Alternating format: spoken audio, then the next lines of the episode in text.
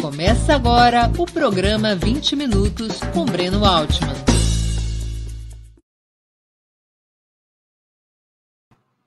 Bom dia.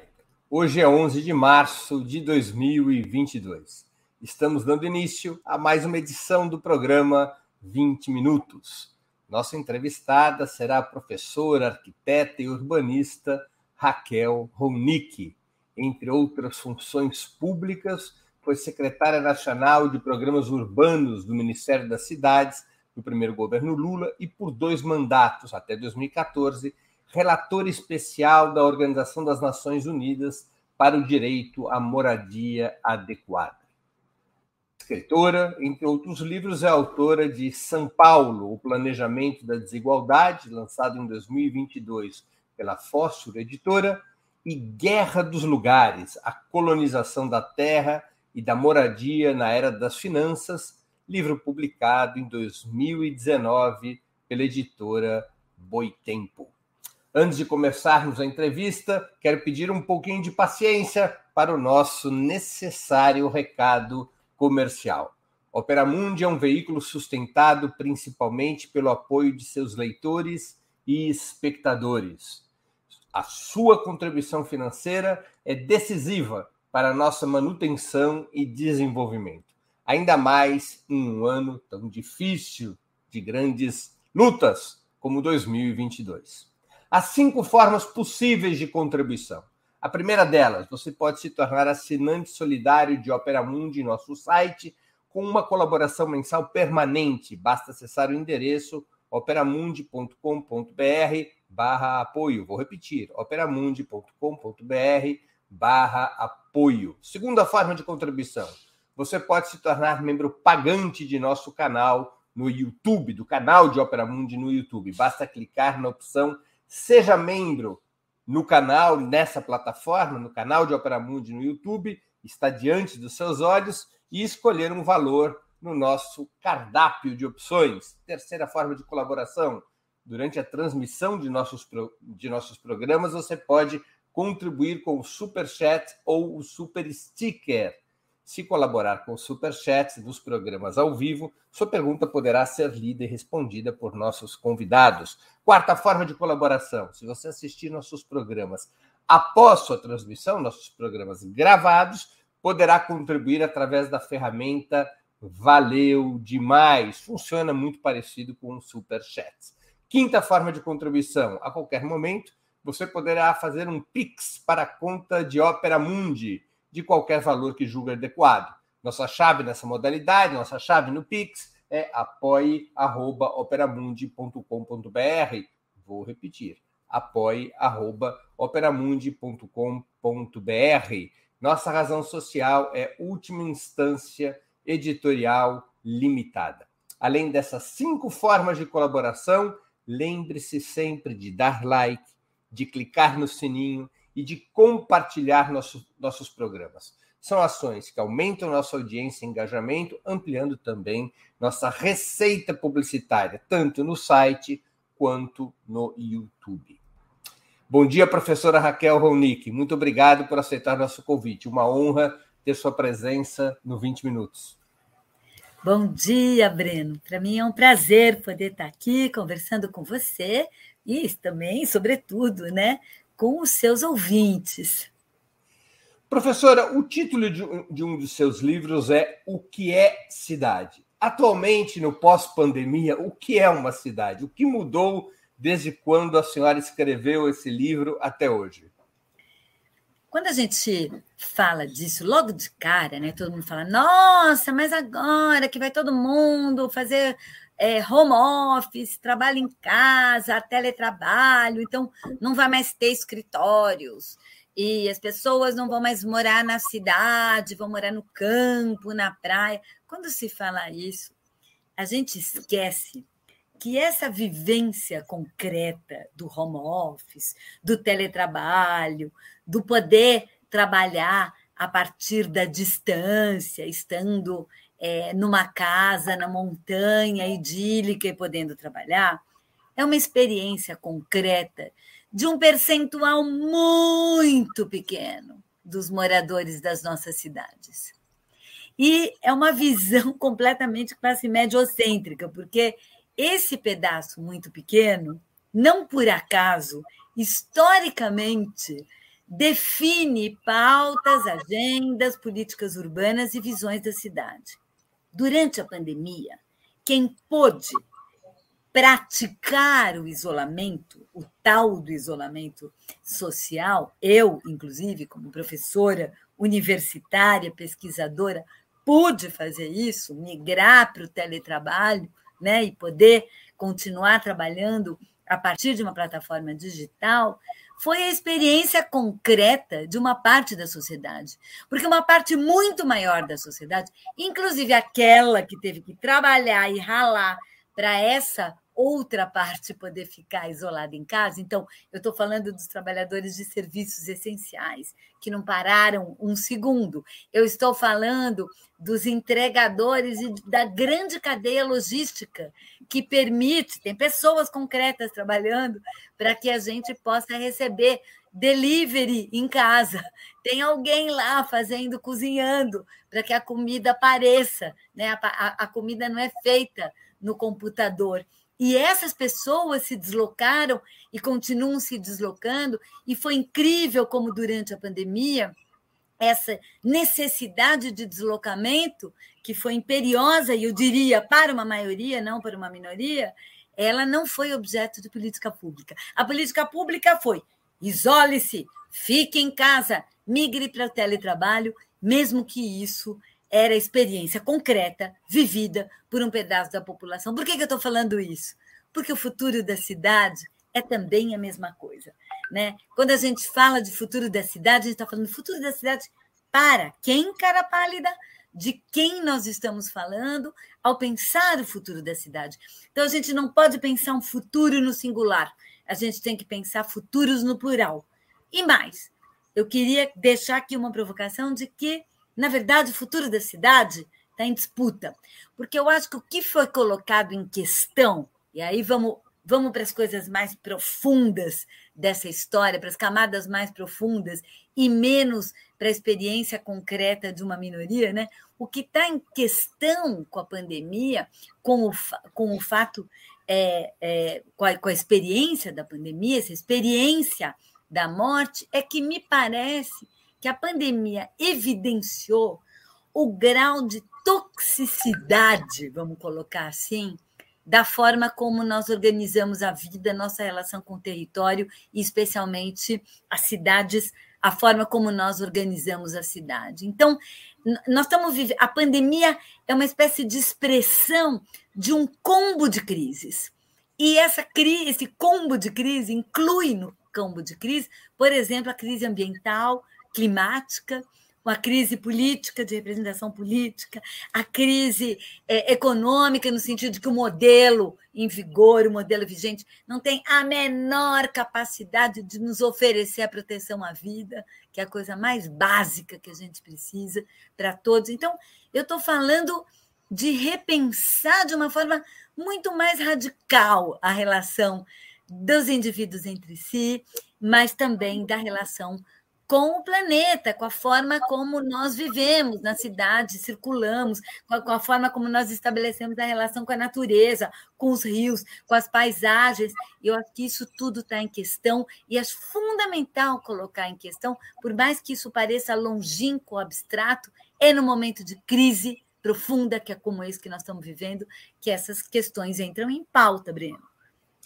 Professora, é, enquanto uma minoria de origem na classe média tem essa ideia, essa visão idílica de ir para o campo e fazer trabalho remoto, em relação aos mais pobres, o que nós assistimos já há muitos anos nas cidades é que a especulação imobiliária e a gentrificação os expulsa dos centros da cidade, obrigando esses moradores de menor renda não só a viverem cada vez mais distantes, como a pagar e a pagarem cada vez mais pelo direito à moradia, como também a pagar mais pela mobilidade e a demorar mais tempo no seu transporte. Isso não acontece só em São Paulo, acontece em grandes metrópoles do mundo. Esse processo de expulsão dos pobres, de encarecimento da mobilidade, de encarecimento da moradia, é um processo irreversível? Nada é irreversível quando se trata de política urbana. Por quê? Você citou na abertura esse último livro que saiu agora, é, publicado pela Fósforo, São Paulo Planejamento da Desigualdade. Esse livro, a tese central desse livro, estou é um, falando de tese central, mas não é um livro academicão, não. É um livro que eu escrevi para ser acessível, publiquei há muitos anos pelo Folha Explica São Paulo, é uma revisão disso, é uma retomada disso, mas ele tem uma tese de que toda a insustentabilidade que nós vivemos na nossa cidade não é, como costuma se dizer, fruto. Ah, é porque ninguém planejou, isso aqui é uma zona, não tem planejamento. Não. Nós, isso, esse modelo de cidade que temos, é fruto de política urbana, é fruto da regulação que temos, é fruto das políticas urbanísticas, das opções de política urbanística que foram sendo tomadas ao longo da história. E no livro eu vou contando momentos de inflexão na história de São Paulo, aonde decisões de política urbanística muito centrais elas foram tomadas e uma delas é justamente este modelo, né, de exclusão territorial dos mais pobres na direção das periferias, autoproduzidas por pelos mais pobres, em condições precárias, sem nenhum recurso público e nem privado, porque são os mais pobres. Então, nós estamos falando do momento em que esse, esse e o diálogo disso com o sistema de mobilidade sobre pneus, ônibus, né, e, e carros e caminhões, né, e o efeito que isso tem sobre a cidade. Isso posto, se tudo que temos hoje é fruto de políticas urbanas, de opções de política urbana, outras opções de política urbana também podem ser pensadas, né? Outras opções de política pública podem reconstruir, repensar nossa cidade. E a gente tem muitos relatos na história de cidades que se reinventaram ao longo dessa história. E São Paulo tem uma energia e uma força e uma capacidade enorme de poder ser reinventada, mas aí não faz omelete sem quebrar ovo. Então, a gente vai ter que pensar quais são os elementos estruturais que precisam ser transformados para que a gente possa repensar a cidade. E você introduziu a pergunta, acho que de uma forma muito legal, começando a dizer da crise habitacional que a gente vive Quer dizer, a gente tem um modelo histórico desde os anos 40, 50, que é esse modelo de exclusão territorial na direção das periferias, esse modelo de uma política urbana que simplesmente é, é desenhada e pensada, sobretudo, a partir dos desenhos e desejos de rentabilidade do capital imobiliário e dos, do capital financeiro Hoje, hoje não dá, não dá para separar o imobiliário do financeiro, por isso a gente eu até usa essa expressão do Manuel Albers, que é o complexo imobiliário financeiro. É um negócio só. É, a cidade é moldada a partir a partir dos desejos de rentabilidade, dos modelos e das morfologias do complexo imobiliário financeiro e não das necessidades das pessoas. E isso significa que as necessidades das pessoas sobram nesse momento de crise econômica, e depois é agravada com a pandemia. Já estávamos vivendo uma crise econômica, estávamos vivendo uma crise econômica com perda de salário, perda de renda, né? Isso já estava acontecendo. A pandemia exacerbou isso, tornou isso ainda mais profundo. E, surprise, no meio deste processo, a gente tem um processo de aumento de preço de imóveis, de explosão e boom imobiliário. Tipo, alguma coisa não está batendo aqui. Quer dizer, a gente tem um boom imobiliário e, justamente quando a gente tem um boom imobiliário, uma, numa dinâmica muito intensa na cidade de São Paulo, explode o número de pessoas sem casa. E como? E aí a gente tem que olhar que tem várias coisas. Explode o número de moradores de rua. Obrigado pela imagem perfeita. O, a presença dos moradores de famílias inteiras na rua mostra o tamanho da emergência habitacional. mas explode também a formação de novos assentamentos ultra precários nas periferias, nas bordas da cidade, né? Uh, num processo como, digamos, eu acompanho a política urbana desde os anos 70, eu não vi isso desde os anos 90, uma coisa assim. É uma coisa. É, eu acho que talvez a gente esteja vivendo a pior crise de moradia que, que, que São Paulo já viveu na sua história. Tenho dúvidas se a crise dos anos 20 do século passado, que também foi bem barra pesada, né, é, também não foi é, semelhante, né, guardadas as devidas proporções.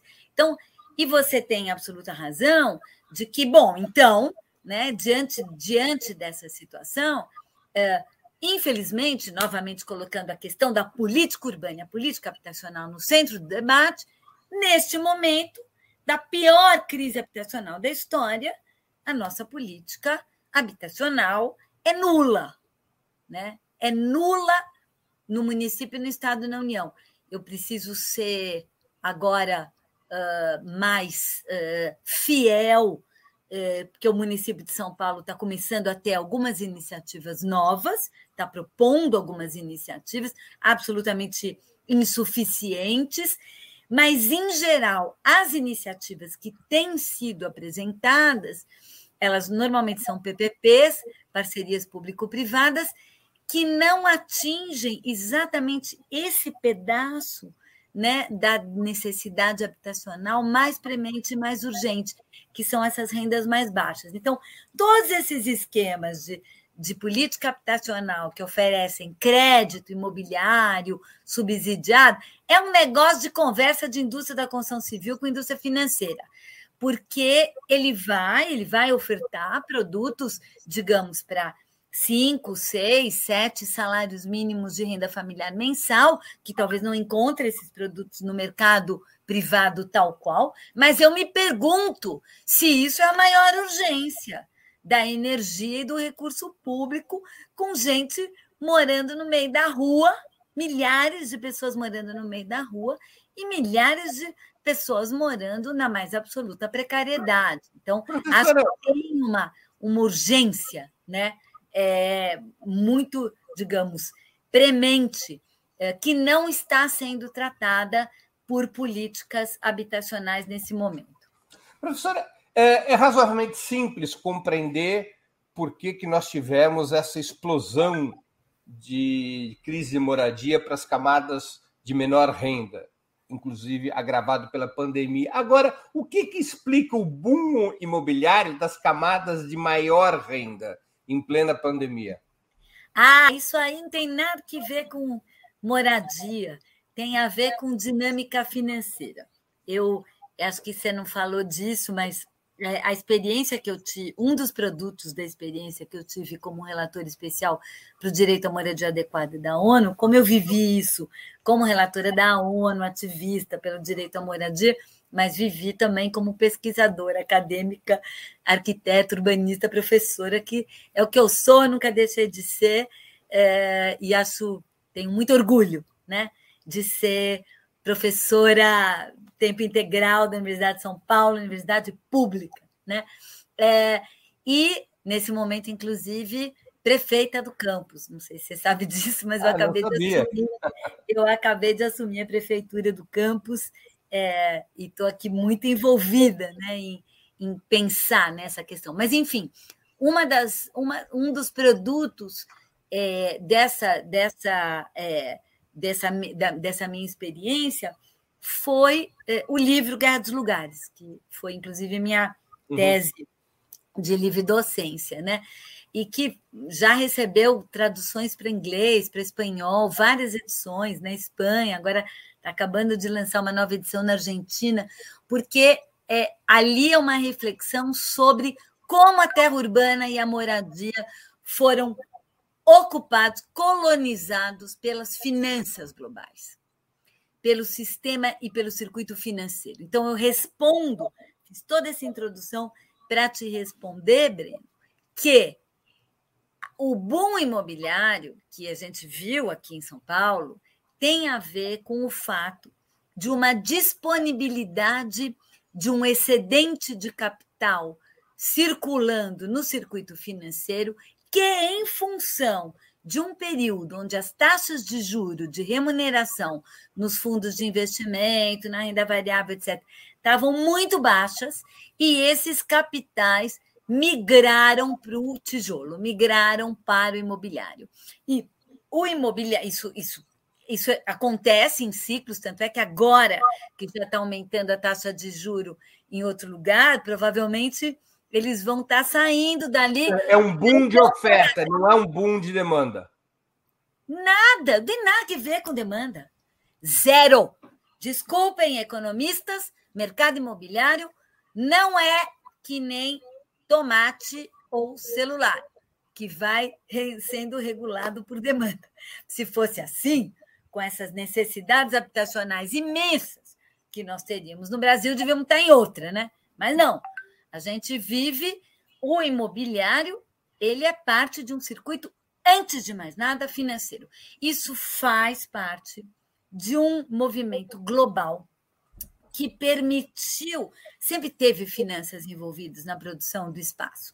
Óbvio, porque você precisa mobilizar uma quantidade grande de capital para construir. Né? Você não constrói com dinheiro de pinga, né? você constrói com poupança. Né? Isso é assim que funciona. Só que o que vai acontecer justamente com as reformas neoliberais, né? e nós estamos falando a partir dos anos 70, 80, 90, depende do timing de cada país, mas isso é global, né? a, uh, o, o excedente de capital global que circula pelo planeta sem nenhum bloqueio, nós não.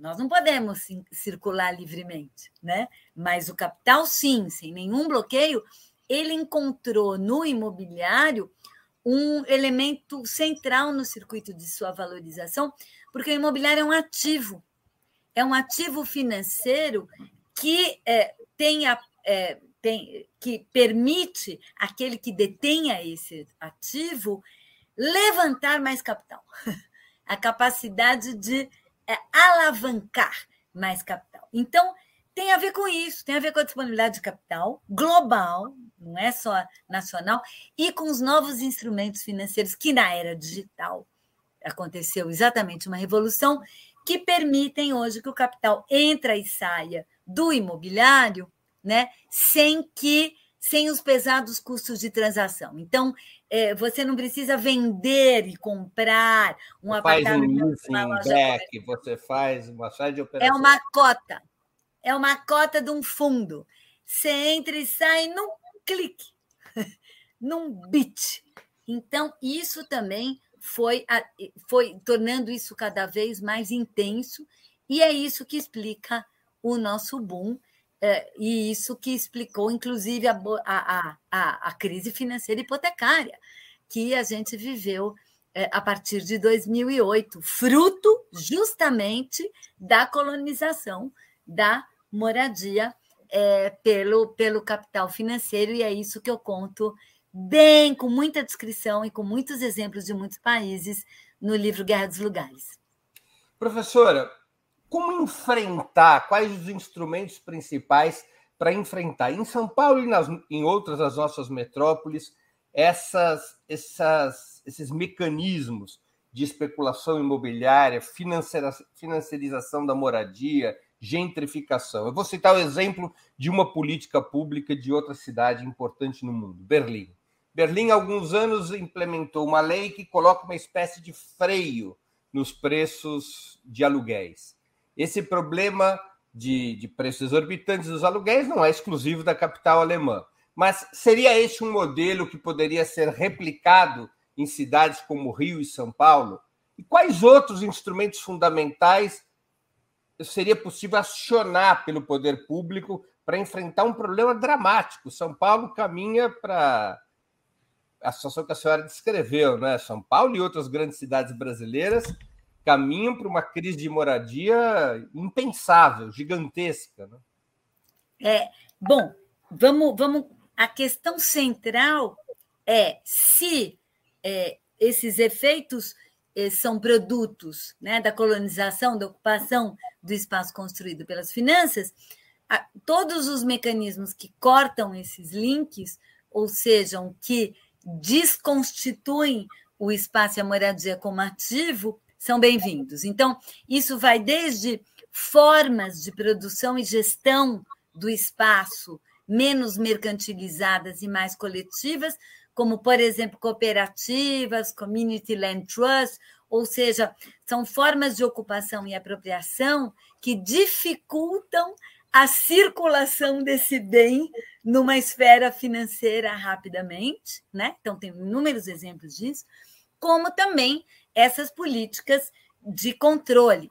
Infelizmente, na trajetória dos países, inclusive no Brasil, o que nós fizemos foi exatamente o contrário: foi desenvolver instrumentos para que o capital venha e se divirta, né? E, e as parcerias público-privadas, as é, é, todas as privatizações da infraestrutura, os programas que foram desenvolvidos aqui estão exatamente na contramão disso.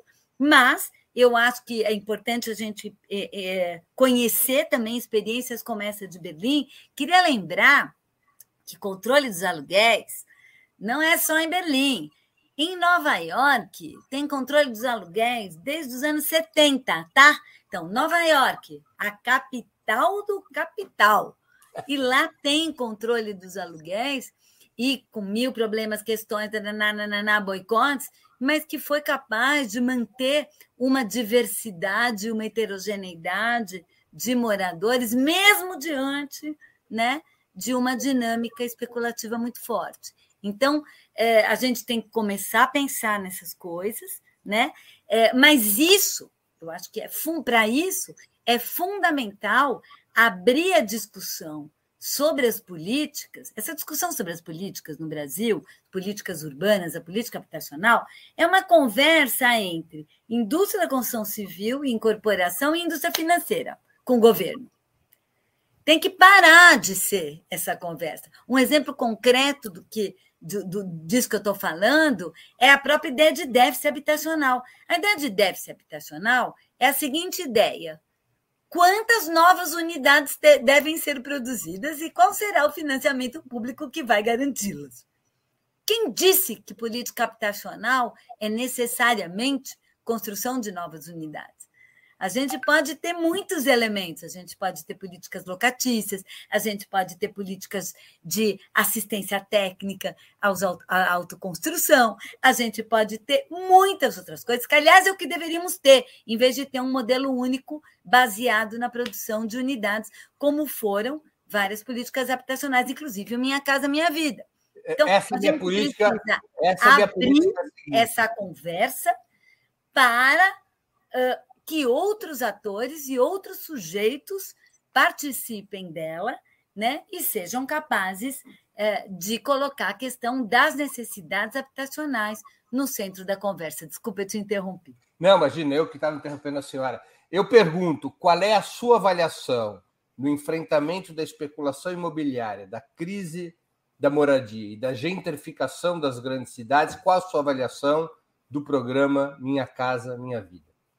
O programa Minha Casa Minha Vida foi a versão brasileira da financiarização da moradia. Ele é, foi desenhado é, exatamente, exatamente naquilo que eu acabei de descrever, num diálogo entre as construtoras é, e é, as finanças, especialmente mobilizando o nosso fundo público, né, da, da Caixa Econômica Federal, ex BNH, que historicamente financiou, e que. Desculpa, mas que uh, introduziu também dentro disso uma ideia muito importante, que é a ideia do subsídio público para a moradia. Porém, estruturalmente, pela natureza do, pela natureza do programa, a única forma né, do privado obter uma rentabilidade com as características do programa é construir em terreno muito barato. E terreno muito barato é terreno é, que não tem cidade, né? É reproduzir o padrão periférico. Por isso, não é um acaso e nem um desvio do programa o fato de sua grande produção ter acontecido em extremas periferias onde não tem cidade. Né? Então, isso acho que é absolutamente necessário e importante que seja revisto e que também, ao colocar as necessidades habitacionais no centro do debate, a gente possa ter outros programas que não só programas de construção de novas casas, mas, é, sobretudo, me parece que programas de assistência técnica à autoconstrução, programas de urbanização dos assentamentos já produzidos, que teve inclusive um ensaio no governo Lula, que foi o PAC das favelas, com muitos problemas na hora que eles foram para a mão das grandes empreiteiras, né, para ser, para ser produzido, para rodar rápido, né, uh, e programas em relação a, ao aluguel, programas, enfim, acho que nós temos uma série, um leque né, de possibilidades que seria muito importante é, que possam ser implementadas. Mas agora, a pergunta que não quer calar é qual é o programa emergencial, né? Porque a situação é uma situação de emergência, né? E, e é muito importante que, com um novo governo, que eu espero que a gente possa eleger, né, um governo comprometido com as lutas populares, né, a gente possa, é, de fato, é, ter um programa emergencial imediato de moradia como parte da primeira agenda. O que seria esse programa emergencial, professora? Acho que, em, primeira, em primeiro lugar, é, a ideia de mobilizar espaços já construídos e subutilizados para que sejam utilizados como moradia é fundamental. É, isso é uma, é uma é uma velha reivindicação dos movimentos populares de moradia, e acho que não há porque não há uma explicação. A única explicação que eu posso dar por que, que isso não rodou até agora, acho que é chama-se racismo, porque é a ideia de que não pode ter pobre preto ou pobre não branco morando em áreas centrais.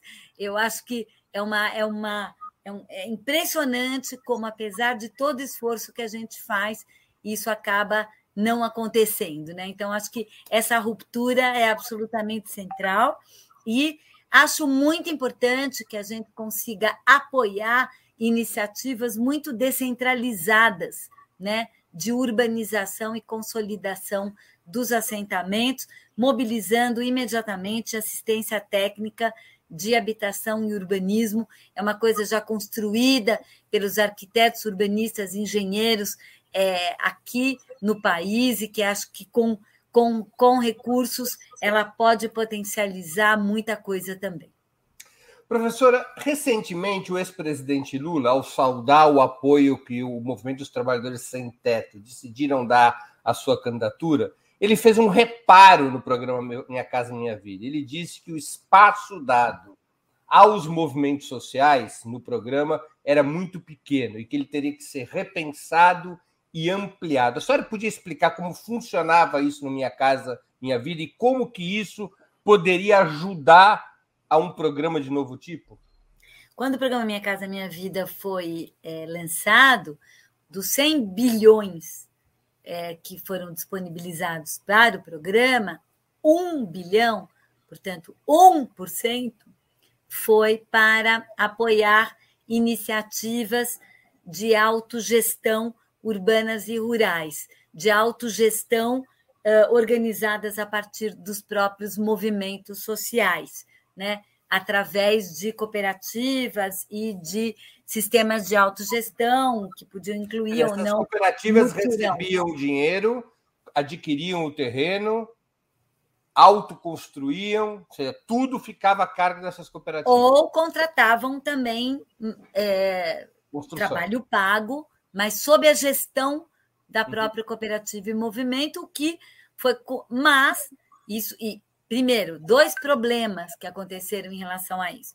Primeiro, um bilhão de 100, né? Mostra a importância que isso teve no programa Minha Casa Minha Vida. Certo? Vamos falar aqui português claro, para o rural e urbano, que também tinha muita cooperativa rural. Dois, o segundo problema, talvez mais sério que esse. É enfiar cooperativa dentro de um modelo que foi montado para as construtoras incorporadoras. Então, que as cooperativas tinham muita dificuldade de poder operar.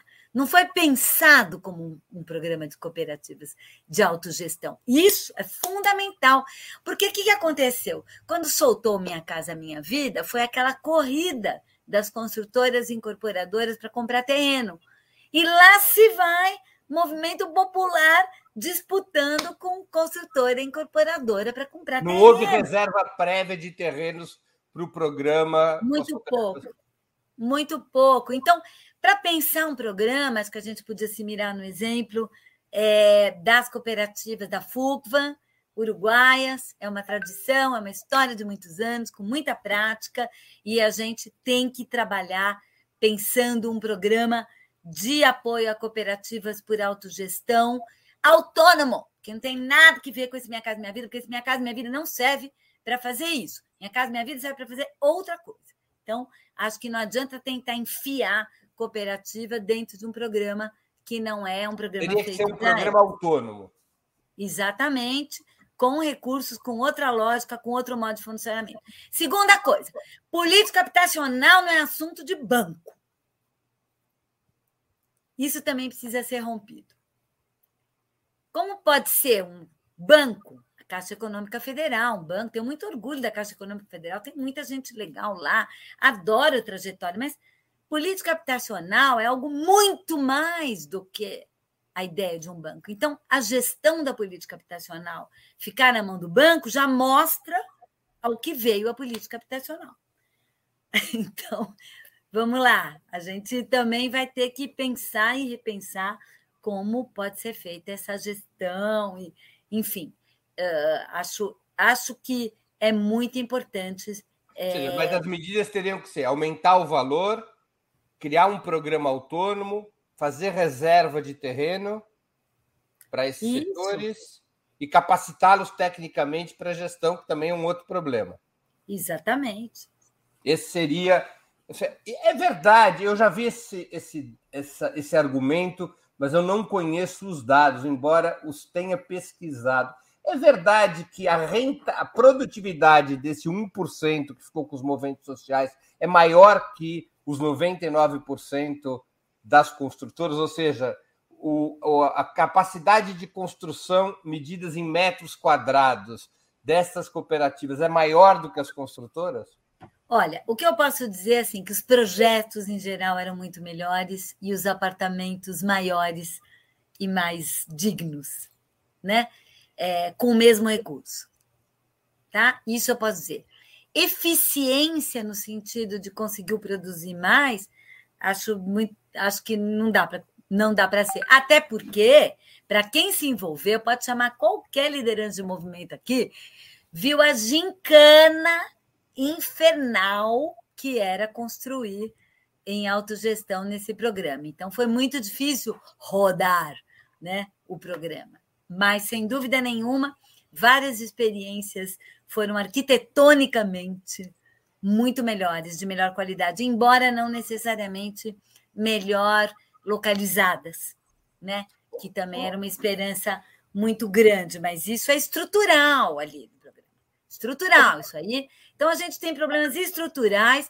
Eu espero, eu sonho, né, que caso é, o presidente Lula seja eleito, e espero que seja, né? repense muito o Minha Casa Minha Vida é, e possa fazer uma outra política habitacional é, e urbana que eu acho que o nosso país merece. Professora, uma espectadora nossa, é, Andréia Figueiredo, colocou um tema interessante. É, a reforma agrária poderia ajudar a desinchar as metrópoles e aliviar a pressão por moradia? Pois é, tem um pouco essa ideia. Ai, tem que parar a migração. Andréia, a migração já parou. Assim, não parou, né? Eu falo assim, estou exagerada. Mas assim, o período, a grande migração do campo à cidade já aconteceu. os índices migratórios eles são muito pequenos hoje. Hoje as cidades, as grandes metrópoles aí do Sudeste, do Nordeste, crescem muito mais por vegetativo, pelo crescimento que já tem dentro delas, que, aliás, já diminuiu a natalidade, já diminuiu a fertilidade. A gente já está num momento que não é de crescimento. Então, a questão não é parar o crescimento. A questão é muito mais absorver e conseguir dar condições adequadas para quem está aqui e seus descendentes. Também temos que dizer que tem uma frente de expansão de novas cidades no centro-oeste, na região norte, que ainda está crescendo por migração. Então, quando falo isso, não é uma coisa totalmente radical, mas isso tem a ver com, com, essa, com essa discussão. A segunda questão é que, bom, independente disso, temos que fazer reforma agrária, né? Porque latifúndio, agribusiness está destruindo o nosso planeta né, e a nossa vida, mas também aqui teve uma pergunta logo do começo sobre a reforma urbana. E aí? E a reforma urbana? E as propostas da reforma urbana inscritas na Constituição? Eu vou falar um minuto sobre isso, é uma discussão larguíssima.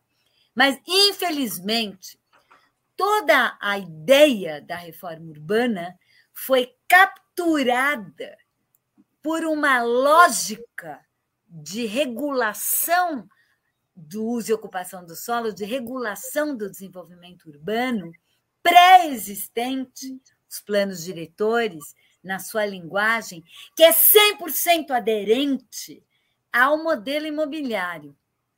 Então, é como se nós tivéssemos ficado capturados dentro de um paradigma que nós não rompemos e dentro desses limites deste paradigma foi muito difícil avançar. Essa é uma outra coisa que a gente vai ter que avançar, pensar e discutir profundamente no nosso país. Ou seja, não adianta falar assim, puxa, por que, que não implementou a reforma urbana? Eu acho que ela foi implementada no limite. Quais seriam as medidas estruturantes da reforma urbana? Ah, é um negócio muito mais radical. Breno.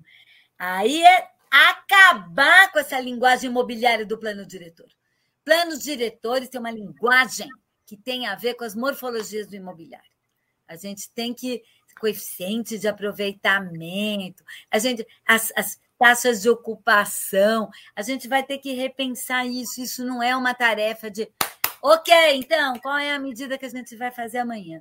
É uma tarefa de reflexão profunda do campo urbanístico, mas que, sobretudo, sobretudo, ela só vai poder acontecer se ela começar a ser trabalhada com os sujeitos, sujeitas que historicamente estiveram totalmente fora desse debate. Quer dizer, um processo de repensar que cidade queremos e, inclusive, qual é a linguagem que nós vamos usar para falar sobre essa cidade, é uma coisa que vai ter que ser construída com aqueles, com aquelas que historicamente estiveram absolutamente fora. Isso não é plano diretor participativo, não, porque plano diretor participativo é você ficar falando em planejês, tecnocratês, imobiliarês, né? numa linguagem que ninguém entende, e de assunto e de agenda que não é a agenda mais importante, né? daquilo que está colocado para as pessoas. Eu acho que há uma revolução, digamos, tem a ver com a colonialidade, tem a ver com a ruptura de um modelo único, né? tem a ver com a construção de uma outra ideia de território, uma outra ideia de cidade, que eu acredito que a gente deve poder começar a fazer, tem a ver com a relação com outra ideia de relação com a natureza. Enfim, eu estou falando de algo mais profundo mesmo, que nós precisamos começar a fazer e que um governo concreto, nesse momento, não vai poder fazer, mas vai poder fazer uma coisa muito importante, que é dar força e recursos para as experiências que estão fazendo isso, de uma forma bem descentralizada. Professor, é, o Minha Casa Minha Vida era acompanhado por políticas urbanas? Eu vou ser mais específico aqui para a nossa audiência. Construía-se um conjunto habitacional. Era previsto que, perto desses conjuntos habitacionais, muitas vezes em zonas sem cidade, como a senhora se referiu, era previsto construir escolas, centros de saúde, centros de trabalho e resolver o problema da mobilidade entre quem iria morar ali e os seus empregos, os seus lugares de ensino? Essas políticas urbanas acompanhavam o Minha Casa Minha Vida? A resposta é bem simples: não. E aí alguém pode falar, não, mas é que política urbana e urbanismo né, né, é no nível municipal. Isso aí é um governo, isso aí foi uma política federal, mas isso em si é uma questão. Né? Como é que essas questões dialogam?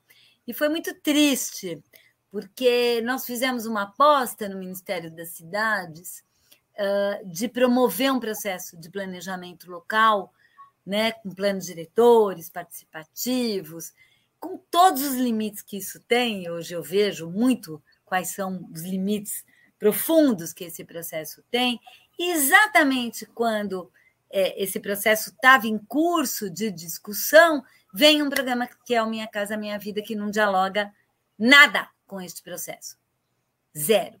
Aliás, essa foi a razão pela qual eu saí do Ministério das Cidades e fui embora? Acreditando que eu não tinha mais o que contribuir naquele governo. É, eu estou falando isso por quê?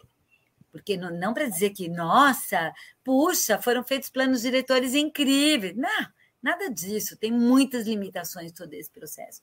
Mas a gente precisa pensar um processo que pensa a questão da habitação, mas pensa a política urbana junto.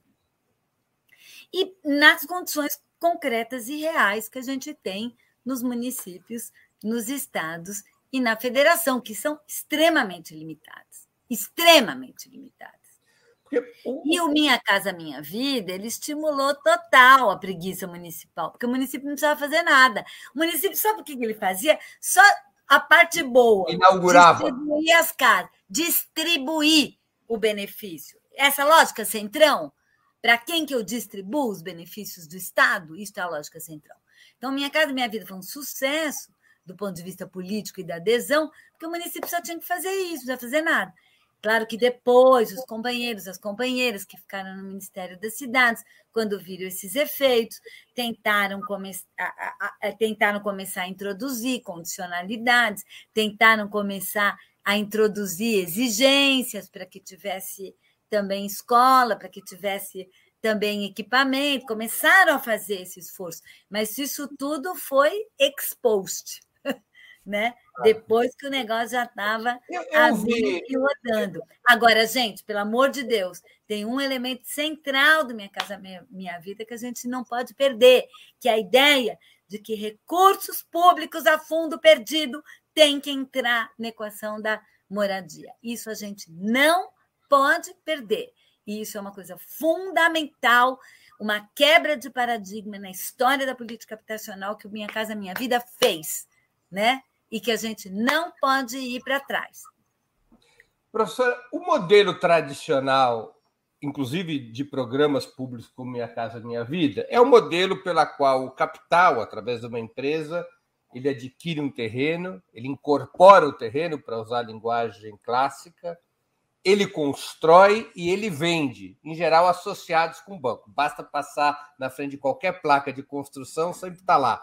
Construção, empresa tal financiamento, banco tal. Então, eles são donos de todo o processo da moradia. Isso não foi alterado com Minha Casa Minha Vida em grande medida.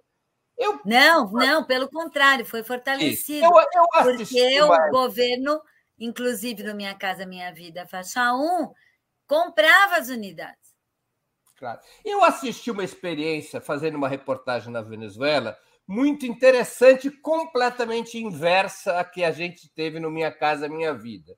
O que, que fazia o governo venezuelano? O governo comprava o terreno, o governo estabelecia uma, quem iria morar naquele terreno, o governo criava um plano que incorporava a criação de escolas, centros de saúde, centros de reunião, centros de trabalho, e as empresas de construção eram é, contratadas exclusivamente para o serviço de construção. Elas não controlavam o processo. A senhora acha que é para isso que a gente devia caminhar, ou seja, tirar é, esse poder do capital sobre o processo todo e deixar as empresas de construção só no serviço? É, eu não conheço em detalhes o programa venezuelano, não sei fazer nenhum tipo de avaliação. Até porque teve assistência da ex-presidente da Caixa Econômica Federal, a Maria Fernanda, né? Que presidiu a Caixa Econômica Federal. Eu realmente eu não, não realmente não conheço, não sei dizer nada sobre o programa venezuelano, então eu prefiro uhum. não me posicionar sobre isso, Breno. Mas eu digo, independentemente desse exemplo, seja, era, seria possível desmontar o poder do capital sobre a moradia a partir de um critério desse tipo, impedindo as empresas de serem é, de ter a propriedade de todas as etapas do processo? Não são as empresas que têm a propriedade de todo, é, de todo o processo, é o capital financeiro. É o capital financeiro. Isso seria possível. A discussão está a discussão tá ali. Essa, esse é o centro do debate. Mas para tirar o poder do capital financeiro, quem teria que fazer a incorporação é o Estado. É, esse Estado que está aí não tem a menor capacidade, a menor condição. Nós temos que discutir muito a reforma do Estado, mas isso é outro tema, né? Claro, é outro tema. é outro tema. Não é assim, ai, põe tudo na mão do Estado. Esse Estado, mas de jeito nenhum. De jeito nenhum. É gente... Mas se não for o Estado, quem pode desmontar é. o poder do capital financeiro sobre a moradia? Então, acho que a gente tem que pensar em fortalecer muito o controle social. Eu acho que essa é muito a questão. Como a gente fortalece o controle As cooperativas social. dos movimentos. Cooperativas, grupos, é, coletivos. Como é que a gente pode aumentar e fortalecer o controle social sobre o Estado. Aliás, essa era a utopia, né? quando a gente falava em radicalização democrática ali nos, no começo da construção do Partido dos Trabalhadores. Antes de continuarmos, eu gostaria de anunciar o 20 minutos de segunda-feira, 14 de março, às 11 horas. Irei entrevistar Vitor Marques, um dos diretores da revista Jacobin Brasil. O tema: o socialismo ainda é uma alternativa? Aproveito também para pedir novamente que vocês contribuam financeiramente com o nosso projeto.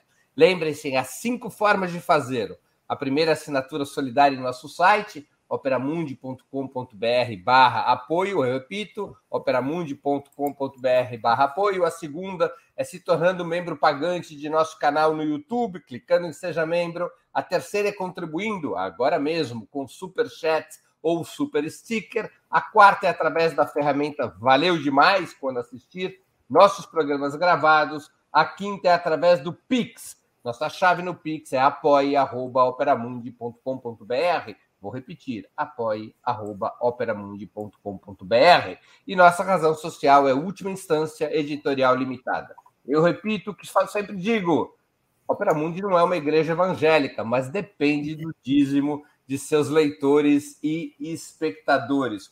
Professora, uma pergunta do Cadu Lacerda, que contribuiu com o Superchat. E a questão do transporte urbano, tão importante, no entanto, usado para iniciar o golpe com 20 centavos, em particular as ciclovias e corredores? Sim, acho que essa é uma questão central das nossas cidades, né?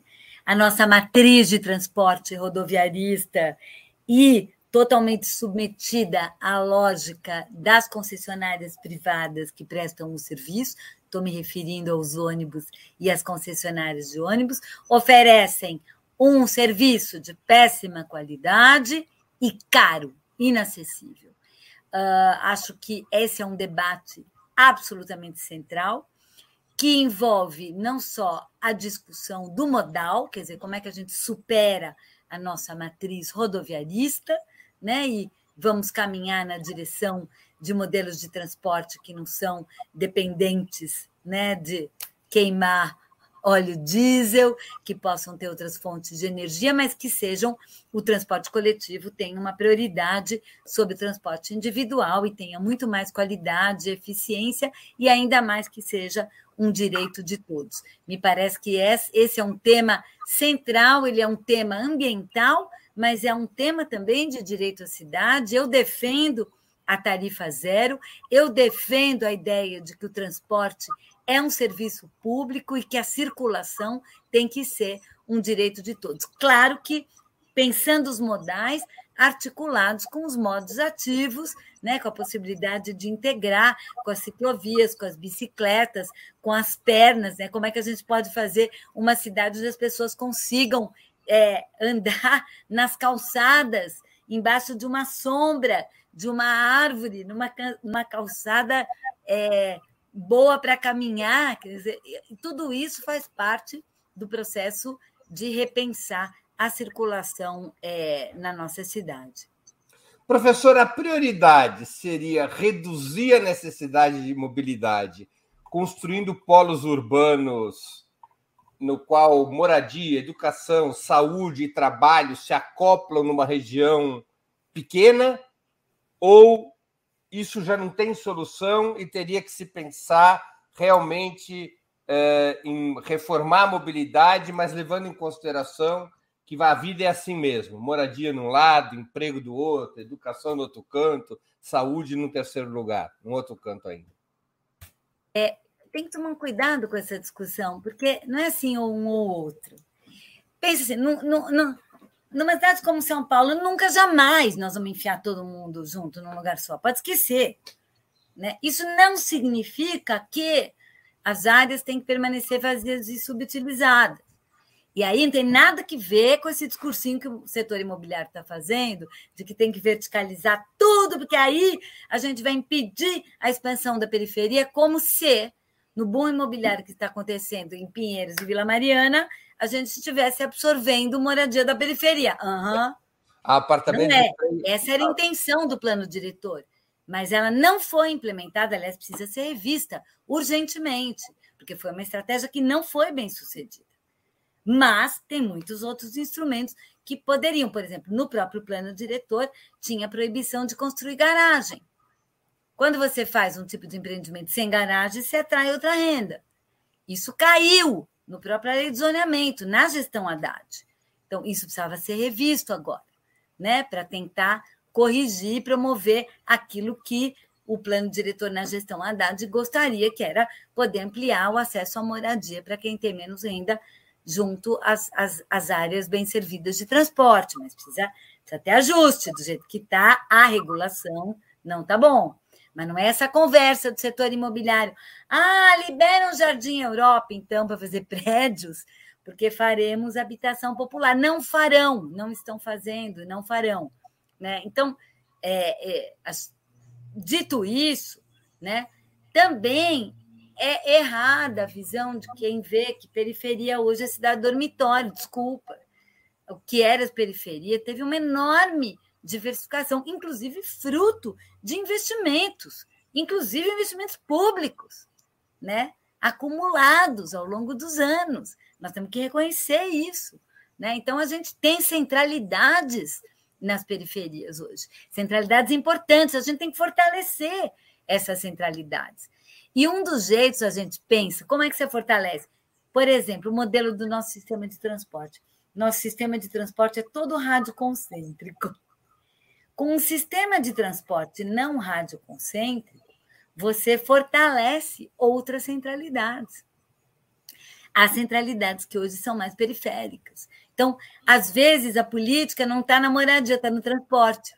Você consegue fazer isso no transporte. Outra coisa é a visão do negócio do emprego, repensando completamente como que o planejamento pensa isso. Quando fala, precisa levar emprego na periferia. Então, o que, que você vai fazer? Shopping center, fábrica, esquecendo que o tecido periférico tem muita iniciativa econômica e de serviços. Por que não fortalecer essas iniciativas econômicas e de serviços, em vez de trazer um disco voador para cair lá naquele lugar e que não necessariamente vai poder oferecer oportunidades de prosperidade para quem está lá. Né? Então, eu acho que tem vários caminhos possíveis de estratégias urbanísticas para a gente poder ir nessa direção. Professora, todo ano as grandes cidades brasileiras, grandes, médias, pequenas, são atingidas por enchentes e deslizamentos. Nós tivemos recentemente o caso de Petrópolis, no Rio, que aconteceu pouco depois dos deslizamentos em Franco da Rocha e das chuvas que alagaram cidades no sul da Bahia.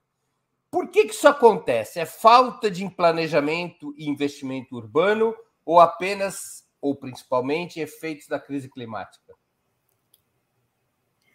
Então, vamos lá. E vou me desculpar, Breno, que eu vou ter que concluir, eu vou ter que sair, tá mas vamos, vamos, vamos, não vamos deixar essa tua, essa tua é, pergunta sem resposta. Uh, eu acho que a gente, evidentemente, tem uma exacerbação né, da intensidade das chuvas, que tem a ver com a crise climática, mas a gente, a própria crise climática é efeito da forma através da qual nós ocupamos o espaço da cidade, enclausurando os rios, enfiando eles dentro de canais, jogando um viário em cima ou do lado, impermeabilizando a cidade inteira. Ou seja, isso também faz com que, com menos chuva, mais rapidamente a água ande e se acumule nas baixadas. Então, a gente agrava também as enchentes. Então, tem uma questão que tem a ver com repensar o modo de construir nas cidades. Professora, nós estamos chegando ao fim da conversa e eu queria eh, fazer à senhora duas perguntas que sempre faço aos nossos convidados e convidadas antes das despedidas. A primeira, qual livro a senhora gostaria de sugerir aos nossos espectadores? A segunda, qual filme ou série poderia indicar a quem nos acompanha? Então, o livro, olha, O Bem Viver, do Alberto Acosta, né? Essa é, da editora Elefante, é uma oportunidade para imaginar outros mundos. Eu queria nos conclamar para imaginar outros mundos. A transformação que a gente quer é o quê? É shopping center, viaduto para todos? É isso? Ou a gente pode imaginar uma outra forma de ser cidade, uma outra forma de se relacionar é, com a natureza, uma outra forma de criar um, uma, uma, é, um, um jeito de organizar o território que proteja né, a vida e que possa promover a vida. Me parece que essa é uma inspiração. A série, né? Eu, eu sugiro aqui duas séries inglesas que eu vi durante a pandemia que mexeram muito comigo. É, e eu acho que é assim, para pensar o caminho que a gente está indo, se a gente não parar esse bonde, onde que pode parar? Uma é Black Mirror, né? uma série inglesa que vai nos dizer até onde nós podemos chegar com essa questão da hegemonia do digital né, sobre as nossas vidas.